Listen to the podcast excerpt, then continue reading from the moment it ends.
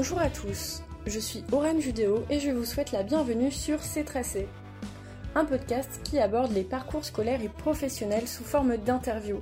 On y questionne le rapport à la scolarité, au monde du travail et la notion de métier dans la société actuelle.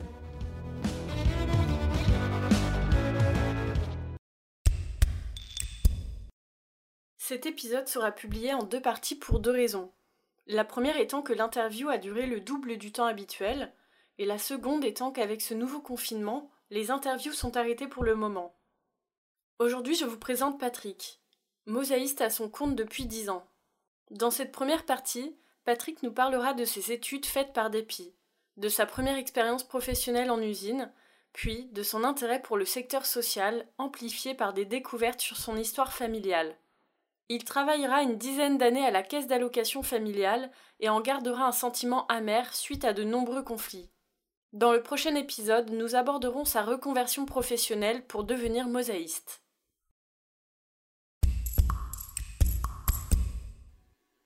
Je vais te laisser te présenter brièvement et nous dire ce que tu fais aujourd'hui.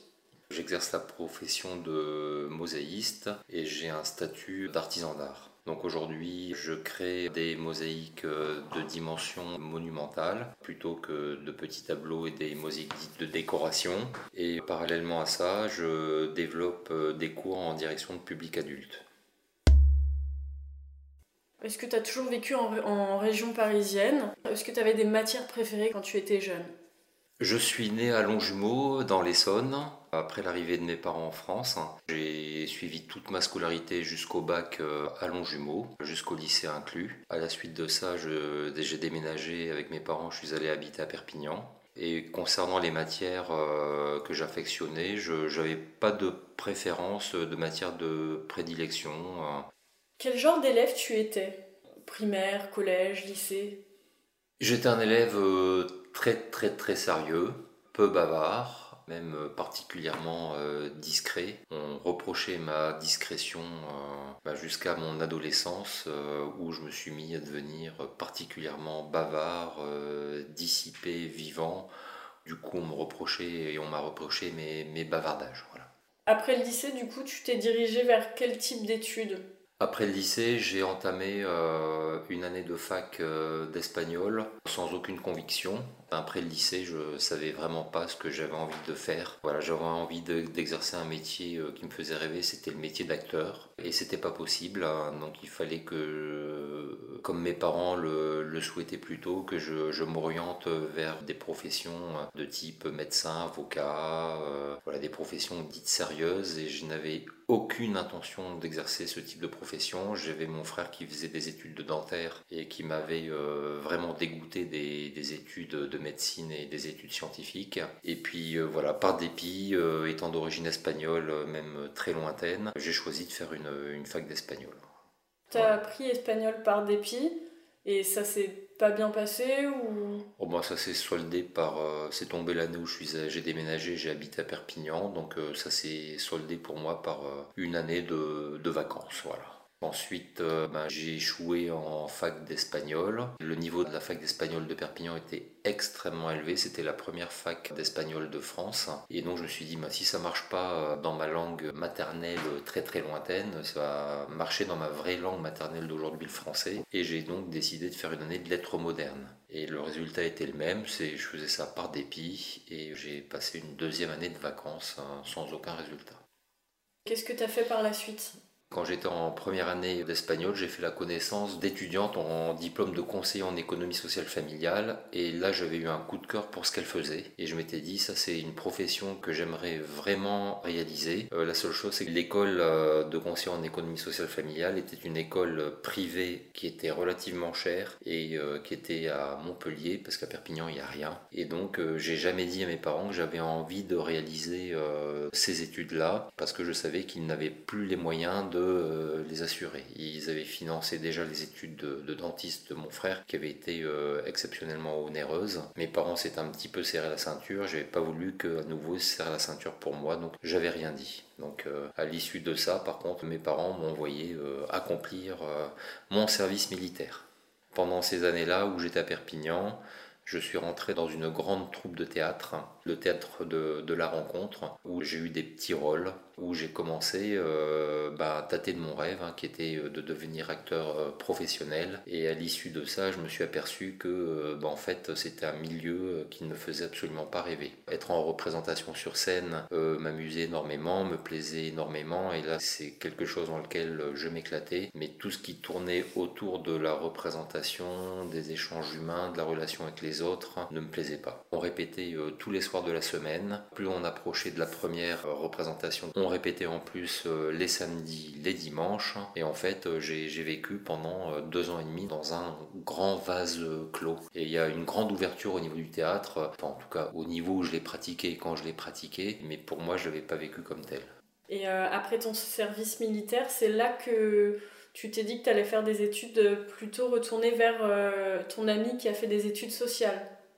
Alors non, après ce service militaire, mes parents n'avaient toujours pas les moyens de me payer le diplôme que je rêvais d'avoir. Je suis issu d'une grande famille fonctionnaire. Et tout le monde, du coup, a exercé des pressions, puisque je ne savais pas quoi faire, m'a incité à passer des concours administratifs pour entrer dans la fonction publique. Voilà. J'ai potassé des concours administratifs, mais en détestant ce que je faisais, parce que je n'avais pas envie de devenir contrôleur des impôts. J'ai passé le concours de contrôleur des impôts, par exemple. Un concours auquel j'ai échoué. Et à l'issue d'un an d'échec, j'ai décidé de chercher du travail. J'ai pris le premier boulot venu et je suis rentré comme ouvrier à Saint-Gobain vitrage.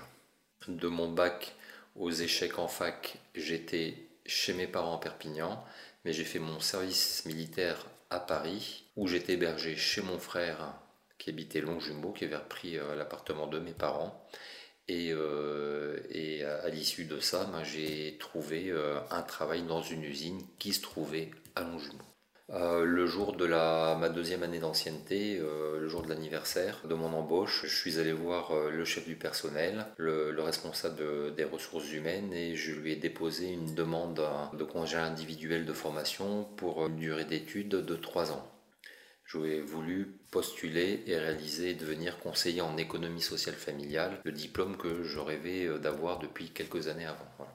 Tu as poursuivi ce diplôme en 3 ans du coup? J'ai poursuivi ce diplôme en 3 ans. C'était dans un premier temps un refus de mon RH, parce que au sein de l'entreprise, j'avais un niveau d'éducation un peu supérieur à celui de la moyenne générale des ouvriers. J'avais beaucoup travaillé en usine, donc quand il manquait des personnes, qu'il fallait faire des heures supplémentaires, j'acceptais toujours de faire des heures supplémentaires. Je faisais les 2-8, 9h du matin, 13h, et puis après 13h, 21h. Mais il t'arrivait fréquemment de faire 9h, 13h, et il manquait quelqu'un dans une équipe 13h, 21h, et j'acceptais de faire 13h, 21h. Donc j'étais assez bien vu de la direction à Saint-Gobain, et puis ils ont repéré que j'avais un niveau d'éducation un peu supérieur à la moyenne des ouvriers, et on m'a confié dans un premier temps d'être contrôleur technique du verre de la pyramide du Louvre. Je contrôlais 8 volumes, 8 blocs de verre par jour de la pyramide du Louvre. À l'issue de cette mission, ils ont continué à me tester. On m'a demandé de rédiger un rapport sur les méthodologies de fabrication des produits de la gamme Antibal pour l'automobile de Saint-Gobain. Et donc à l'issue de ça, qui ont dû être concluants, ils m'ont proposé un poste de chef dans une filiale qui allait se monter à Marne-la-Vallée. Et pour ce faire, il fallait que je sache comment étaient fabriqués les blocs verriers, les pare-brises et tous ces produits Antibal, de la gamme Antibal, par cœur. Donc j'ai tourné plusieurs mois dans l'usine où j'ai appris à cuire les produits verriers, où j'ai appris à découper le verre, où j'ai appris... Voilà. Et à l'issue de ça, je suis parti à Marne-la-Vallée pour former les futurs employés de cette filiale. Donc je suis resté 4 mois à Marne-la-Vallée. J'avais pas terminé cette mission-là que j'ai eu mes 2 ans d'ancienneté. Je savais qu'on allait me proposer un poste de responsable dans cette filiale et je voulais pas attendre cette échéance-là. Donc dès le jour où j'ai eu mes 2 ans d'ancienneté, j'avais pris un rendez-vous avec mon RH et je lui ai déposé ma demande de congé individuel de formation. J'avais mes papiers, tout était rempli, j'avais tout bien fait comme il fallait. Et lors de cet entretien, le directeur des ressources humaines est devenu fou. Il m'a dit que c'en était fini de la proposition de responsable au sein de la filiale, qu'il s'était mis plein de gens à dos, etc., qui convoitaient ce poste-là et qu'il m'avait réservé en disant qu'il avait prévu ce poste-là pour moi. Il m'avait défendu pour l'obtention de ce poste auprès du directeur général, alors qu'il y avait plein d'ouvriers, il y avait plein de gens dans l'usine qui avaient de l'ancienneté, des cadres intermédiaires qui avaient 10, 20, 30 ans d'ancienneté de plus que moi qui miroitaient ce poste-là. Il s'est mis plein de gens à dos et moi j'arrive et je lui dis je veux pas de ce poste. Voilà. Il m'a refusé dans un premier temps mon congé individuel de formation et il m'a dit que mon expérience à Marne-la-Vallée se terminait le jour même et que le lendemain je réintégrais l'usine de Longjumeau sur chaîne à la fabrication des parkings automobiles. Donc pour moi c'était un énorme coup dur. Je suis retourné donc bosser sur chaîne dès le lendemain à Saint-Gobain et au bout de 15 jours je me suis dit peut-être que maintenant le directeur des ressources humaines s'est calmé, donc j'ai sollicité un rendez-vous et là j'ai été vraiment accueilli très favorablement. Il m'a expliqué qu'effectivement il avait été très déçu, il m'a demandé quelles étaient mes motivations pour poursuivre les études que je et je lui ai expliqué que c'était des études que je rêvais de réaliser depuis des années, que je n'étais pas fait pour intégrer un milieu au sein d'une usine, c'était pas mon univers, c'était pas mon monde, que même si j'avais beaucoup travaillé, même que si je m'étais donné vraiment pour Saint-Gobain, pour l'usine, je m'y étais jamais senti bien. Et donc à l'issue de cet entretien, il m'a dit « je vous signe votre congé individuel de formation et s'il acceptait, je vous soutiendrai jusqu'à ce que vous obteniez votre diplôme ». Au final ça se termine bien, sauf que c'était un cycle d'études de 3 ans, j'ai au final eu un accord que pour un an d'études. Donc ce chef du personnel m'a soutenu jusqu'au bout, m'a proposé de venir travailler en usine, de réintégrer un poste pendant toute la durée de mes vacances scolaires, ce qui m'a permis moi de différer et d'avoir au final dans la réalité un an et demi d'études financées. Et donc l'autre partie, tu as dû la financer toi-même? Donc l'autre partie, je ne l'ai pas financée moi-même. J'avais d'excellents résultats scolaires et donc le chef d'entreprise m'a soutenu jusqu'au bout et m'a déclaré comme étant salarié de l'usine de Saint-Gobain de avril jusqu'au mois de septembre la rentrée scolaire de ma 3e année d'études sans que je mette un pied dans l'usine. Donc il m'a salarié, il m'a rémunéré sans que je mette un pied au sein de l'entreprise, parce qu'il m'avait dit qu'il me soutiendrait et il m'a vraiment soutenu. À l'issue de cette période-là, quand j'ai eu mon BTS en économie sociale familiale, il m'a licencié, mais pour un motif totalement abusif, de manière à ce que je sois sûr et certain de pouvoir bénéficier de l'allocation formation reclassement, l'AFR ça s'appelait à l'époque, qui m'a permis de financer ma 3e année d'études. Il m'avait vraiment accordé sa confiance, il m'a dit « j'espère que vous ne m'embêterez pas et que vous ne porterez pas plainte contre moi parce que le motif pour lequel je vous licencie est totalement abusif et si vous allez au prud'homme, je suis cuit ». Et il m'a fait partir avec un solde pour tout compte maximum. Il ne pouvait pas me donner plus. C'était quand même une misère, c'était pas grand-chose quand on a travaillé 2 ans et quelques dans une entreprise. Mais il m'a fait partir avec le maximum que l'entreprise pouvait me donner. J'ai eu un soutien fantastique et puis je pense que c'est quelqu'un qui m'avait cerné, qui savait très bien que j'étais une personne de confiance, que j'étais un bosseur et que j'étais quelqu'un de foncièrement honnête et que je ne le mettrais jamais en difficulté, bien au contraire.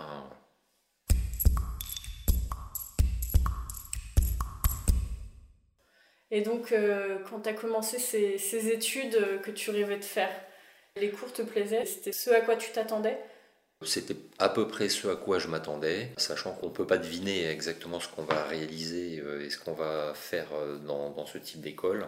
Mais ça correspondait globalement à mes attentes et j'avais qu'une seule frayeur, c'était de ne pas avoir mon diplôme et devoir retourner un jour bosser en usine ou occuper et exercer un métier qui ne me plaise pas du tout. J'ai travaillé énormément et au bout de 3 ans, j'ai eu mon diplôme avec d'excellents résultats. Mais j'avais tellement peur de retourner en usine, c'était hors de question. T'avais eu une mauvaise expérience en usine ou c'est vraiment pour que tu aies cette peur d'y retourner ? Moi en usine j'ai souffert. En usine, j'ai souffert parce que c'est pas mon milieu social. Moi, j'avais reçu une certaine éducation. J'avais pas un niveau de culture générale défiant toute concurrence, mais j'avais quand même un bon niveau de culture générale. Je faisais partie des gens qui disaient minimum un livre par semaine, voire 5 à 6 livres par mois. Enfin voilà, je m'intéressais, j'allais dans les musées, je sortais, enfin j'avais des activités à dimension culturelle. Et en usine, j'étais malheureux comme un pou, je pouvais discuter de quasiment rien, de ce qui m'intéressait, de ce que j'étais, de ce qui me motivait, voilà. Enfin, les ouvriers sentaient la différence qu'il y avait entre eux et moi, et beaucoup me respectaient. Les gens avec qui j'ai travaillé directement ont toujours été sympas avec moi, comme je les respectais, j'étais sympa avec eux et poli. Mais il y avait aussi beaucoup d'animosité envers moi, parce qu'on n'aime pas les gens différents, voilà. Et en plus, comme très rapidement, c'est au bout d'un an, on m'a confié la mission de contrôleur technique du verre de la pyramide du Louvre. Il y avait d'autres personnes qui étaient là dans l'usine depuis 10-20 ans qui auraient aimé occuper cette fonction-là. Et c'est le petit jeune dernier arrivé à qui on confie cette mission. Donc ça va aussi attirer pas mal de jalousie, de convoitise, de... voilà. Donc quand quelquefois je traversais l'usine, il y a des gens qui se moquaient de moi, qui m'ont insulté, traité de con, voilà, d'arriviste, de... Voilà. Moi j'étais pas du tout dans cette dynamique-là, moi j'étais quelqu'un qui avait travaillé, qui faisait mon travail consciencieusement. On m'avait fait une proposition de ce type-là, j'allais certainement pas la refuser, point. Ça te mettait pas en condition pour avoir envie de rester par la suite? Voilà, c'est pas la raison pour laquelle j'avais pas envie de rester par la suite, c'est le monde ouvrier, et le monde de l'usine, de la production, de chef en usine, c'est contrôler des gens pour qu'ils travaillent toujours plus et mieux, en ayant le moins de paye possible. C'est pas dans ma philosophie, c'est pas dans mes règles de vie. Et puis c'est le milieu ouvrier, vraiment un milieu relativement dur, et c'était pas mon milieu tout simplement. Après, c'était pas la question pour laquelle j'ai pas voulu, parce que j'aurais pu évoluer dans une sphère de gens privilégiés au sein de l'usine, sans avoir à faire et à traiter directement avec les ouvriers à proprement parler. Donc c'était vraiment pas la raison pour laquelle j'ai pas voulu continuer dans l'usine. Après tes 3 années d'études sociales, c'était quoi ton premier poste ? J'ai occupé un poste de conseiller en économie sociale familiale à la Caisse d'allocations familiales du Val-de-Marne. Un poste dans lequel je me suis fait plaisir, un métier que j'ai aimé exercer pendant pas mal d'années, où j'ai obtenu pas mal de bons résultats. Mais pareil, au bout de 5-6 ans, j'ai commencé à m'ennuyer dans mon métier. Je m'étais dit, je ne pourrais pas faire ça toute ma vie, et j'ai commencé à avoir des envies de changement. Au bout de 9 ans, je crois, j'ai postulé au concours de l'école supérieure de sécurité sociale, c'est le CNES. Le N3S, l'École nationale supérieure de la sécurité sociale, c'est l'équivalent de l'ENA, mais pour la sécurité sociale. J'ai été accepté en prépa et j'ai pas finalisé ma prépa parce que c'était pas non plus mon monde à moi, mon milieu, ni ma philosophie. J'étais dans un monde de requins avec des étudiants qui rêvaient d'être directeurs, d'être responsables d'URSSAF, qui rêvaient uniquement de postes de dirigeants, de postes de pouvoir. Moi, j'ai jamais été dans le pouvoir et j'étais particulièrement mal pendant mon année d'études de prépa, et j'ai abandonné avant la fin. Mais ça m'a permis, quand j'ai postulé un poste de cadre supérieur à la Caisse d'allocations familiales, comme j'avais quand même eu des résultats qui étaient corrects, ça m'a permis d'obtenir immédiatement un poste de cadre quand j'ai postulé un poste de cadre en interne. Tu m'avais dit que c'était un milieu très féminin et que tu étais le premier homme à travailler dans ces services-là? Quand j'ai fait mes études de conseiller en économie sociale familiale, j'étais un petit peu une bête curieuse et ça me plaisait beaucoup d'ailleurs, j'aimais bien. Et puis j'étais le seul homme, voilà, j'étais le premier homme en tout cas sûr et certain en Île-de-France à avoir entamé des études de conseiller en économie sociale familiale. C'était une profession qui était exclusivement féminine. Si on trouvait depuis des années des assistants sociaux hommes, si on trouvait depuis des années des infirmiers hommes, quelques sages femmes, je ne sais pas comment on dit aujourd'hui, hommes, il n'y avait à ma connaissance et à la connaissance de ceux des écoles de formation et puis de la Caisse d'allocations familiales où j'ai travaillé par la suite, personne n'a jamais eu vent ou connaissance d'un conseiller en économie sociale familiale de sexe masculin. Je pense avoir été le premier homme à exercer cette profession en France, voilà. Et ça, tu l'as vécu comment? Est-ce que c'était quelque chose de particulier ou pas spécialement?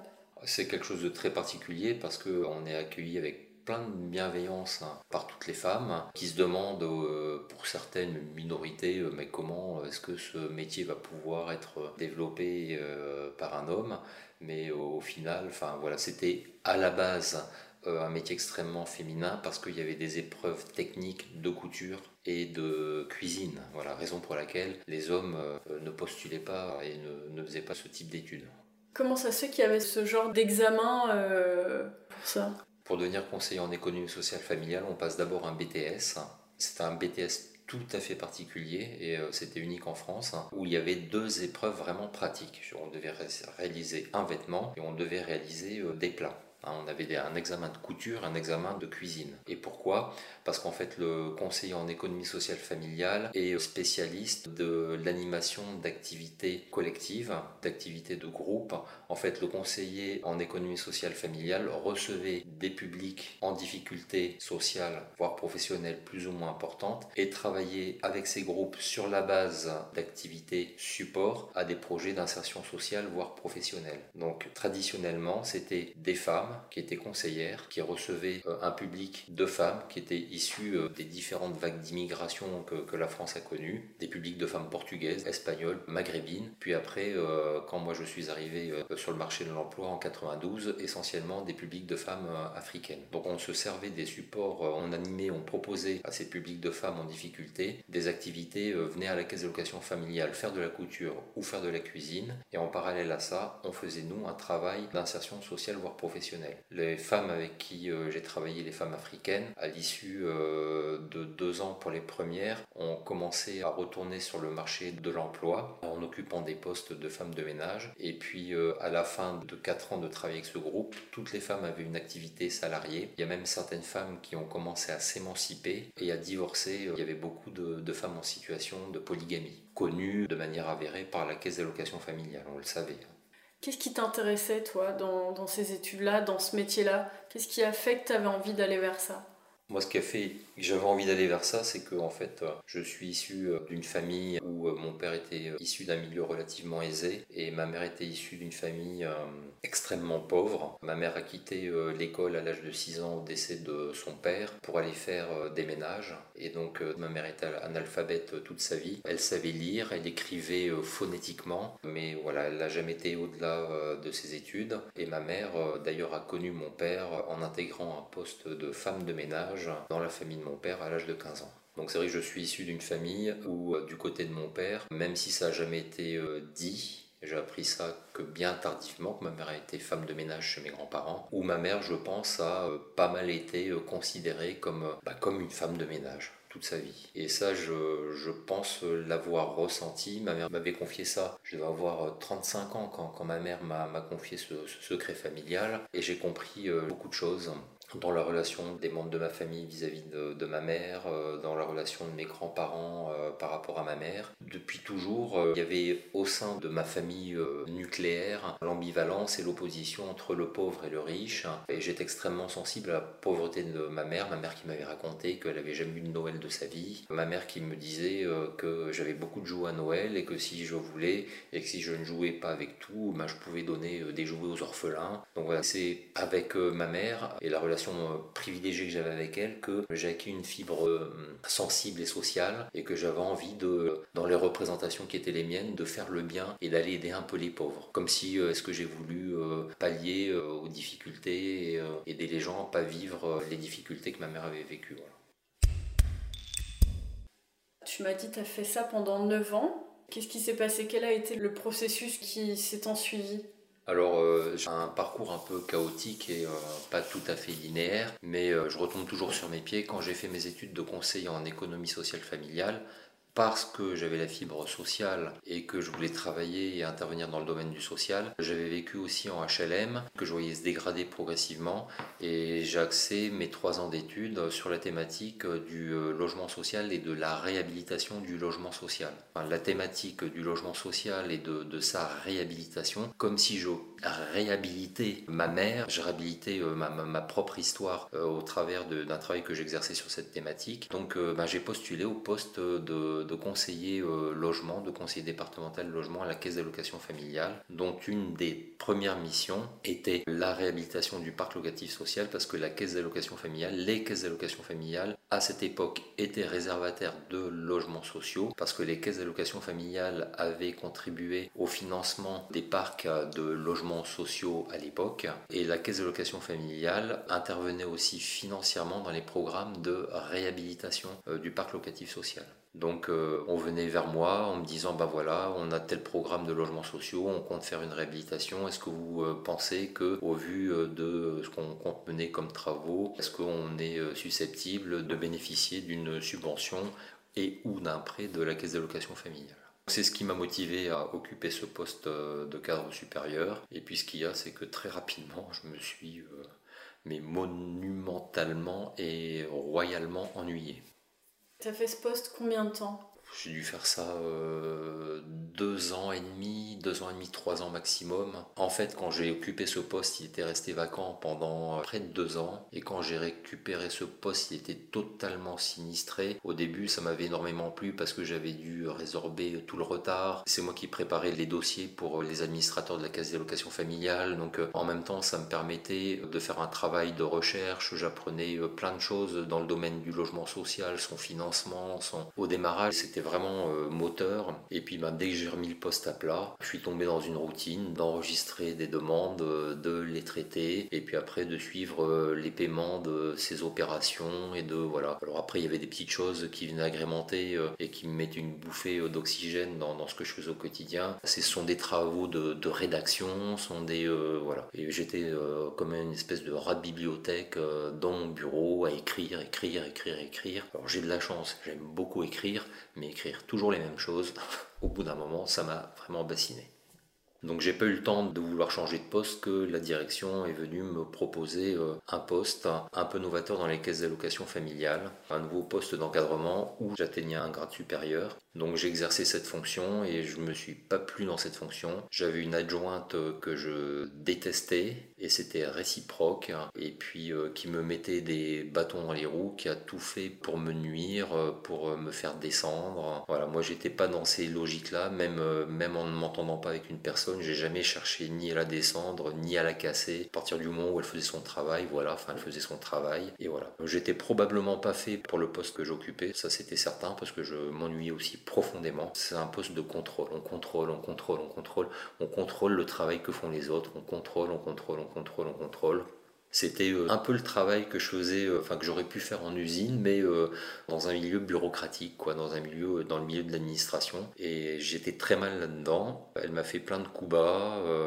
Moi, je passais outre, je continuais d'avancer, je continuais à faire mon travail. Jusqu'au jour où est arrivé un petit stagiaire à la Caisse d'allocations familiales qui avait fait la fameuse école que je voulais faire, l'EN3S, l'École nationale supérieure de la sécurité sociale, le CNES, pour qui la direction a envisagé d'occuper mon poste suite à son embauche à la CAF parce qu'il voulait rester à la CAF du Val-de-Marne. Donc à partir de là, on a commencé à me faire des propositions de postes ailleurs au sein de la CAF, des postes qui ne me plaisaient absolument pas, dans lesquels je m'étais dit je vais m'ennuyer dès le départ, donc je reste où je suis. Donc à partir de là, on a commencé au niveau de la direction aussi à exercer des pressions sur moi pour que je cède mon poste et que j'aille occuper un autre poste au niveau de la Caisse d'allocations familiales, proposition que j'ai toujours refusée. Donc ils ont commencé à m'embêter de plus en plus et me mettre en difficulté de plus en plus. J'ai toujours refusé toutes leurs propositions parce qu'elles ne m'agréaient pas, jusqu'au jour où j'ai craqué, c'est-à-dire que la direction a organisé une immense réunion avec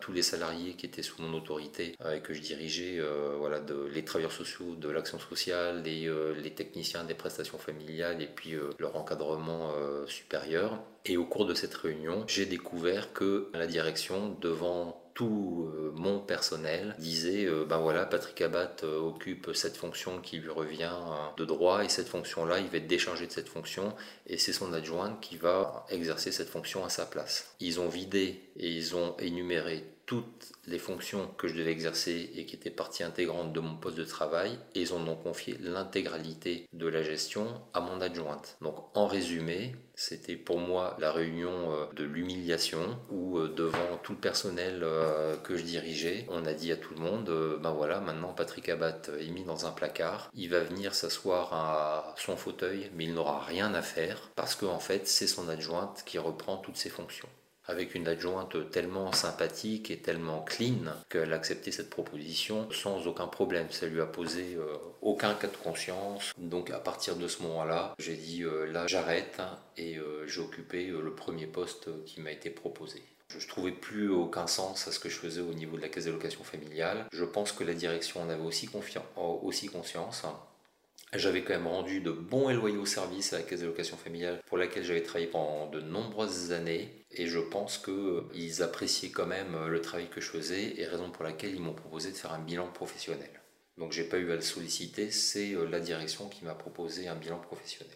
Donc au cours de ce bilan professionnel, j'avais un questionnaire à remplir lors de la première journée. La première question était quel est le métier de vos rêves, celui qui vous a toujours fait rêver et que vous n'exercerez jamais. Un projet totalement utopique. Alors là, le théâtre m'était passé depuis de nombreuses années et là j'ai mis Mosaïste. Voilà. Et à l'issue de ce bilan professionnel, on a fait le tour de la question, je me suis aperçu que je reste à la caisse d'allocations familiales dans la branche famille, que quel que soit le poste que j'occupe, je me serais ennuyé, j'en aurais vite fait le tour, que j'aille dans la branche vieillesse ou que j'aille dans la branche sécurité sociale, enfin la santé proprement dite, je me serais ennuyé partout très rapidement, donc j'ai décidé, au bout de pas mal de mois de réflexion, d'entamer une formation de mosaïste et la CAF m'a accordé un congé individuel de formation d'une durée d'un an.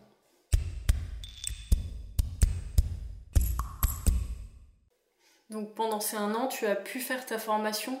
Pendant ces 1 an, j'ai fait ma formation de mosaïste et à l'issue de ça, il y a eu une rupture conventionnelle et j'ai quitté la caisse d'allocations familiales avec un solde pour tout compte assez exceptionnel. La direction m'a octroyé de partir avec une indemnité de 6 fois ce à quoi je pouvais prétendre. Et ça, c'était dû au fait que tu étais là depuis de nombreuses années et que... C'était pas dû au fait que j'étais là depuis de nombreuses années parce que avec le nombre d'années que j'avais fait à la caisse d'allocations familiales, j'avais le droit de partir avec 6 mois de salaire et je suis parti avec 24 mois de salaire. Donc c'était dû au fait qu'on a eu un nouveau directeur que j'avais connu à la fin de l'exercice de mes fonctions en caisse d'allocations familiales et avec qui j'avais bien travaillé. Et la directrice action sociale qui avait été une de mes responsables et qui avait été à l'origine un peu de la maltraitance psychologique qui avait été exercée sur moi et qui savait quel était le travail que j'avais quand même effectué à la caisse d'allocations familiales parce que je lui avais entre autres aussi rendu quelques services quand elle en avait eu besoin par rapport à la caisse nationale d'allocations familiales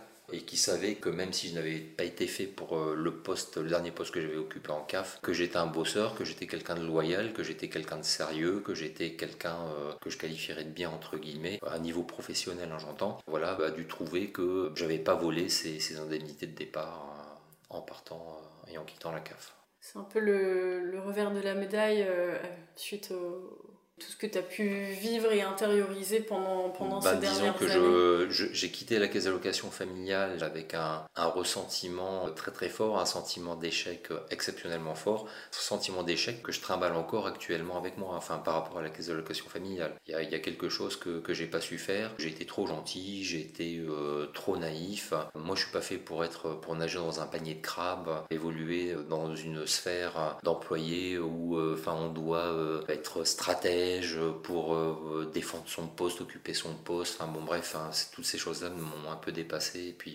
et puis m'ont un peu dégoûté quoi. Et je reviens juste par rapport à la situation que tu as évoquée, que la direction t'a fait vivre, la réunion d'humiliation, comme tu l'as dit. Comment tu as réagi face à ça? T'as pas essayé de combattre, ou même, parce que c'est pas du tout légal de faire ça, il n'y a même pas eu des collègues qui ont pu contester cette situation? Alors les collègues pour contredire la situation, il y en a 0 parce que dès qu'il faut aller contre la direction, tout le monde ouvre sa gueule par derrière, tout le monde critique par derrière, mais quand il faut faire quelque chose d'officiel et puis mener des actions comme ça de slip à tambour battant, il n'y a plus personne. Et puis moi de toute façon, j'avais décidé de laisser tomber, c'était plus pour moi, j'avais plus envie. Je me bats pour des choses dont j'ai envie, mais je ne vais pas me battre pour des choses qui ne me font pas envie. Et puis lors de la réunion, les gens étaient partagés. Il y avait 100% des travailleurs sociaux, des professionnels de l'action sociale dont j'étais issu à l'origine, qui étaient pour moi et qui me défendaient. Et côté prestations familiales, dans les équipes notamment des techniciens, il y en avait une bonne moitié qui était contre moi et il y en avait une autre moitié qui avait compris que j'avais été manipulé pour qu'on puisse en arriver à cette situation-là. Je m'étais pas trompé, dès que j'ai quitté le poste et que la fameuse personne là, qui faisait ses études au CNES a terminé ses études, elle a occupé mes fonctions. Et là où je me suis un petit peu marré après par la suite, c'est quand j'ai appris que 8 mois plus tard après, il a démissionné définitivement de la Caisse d'allocations familiales du Val-de-Marne. Donc j'ai un peu ri jaune, mais ri quand même.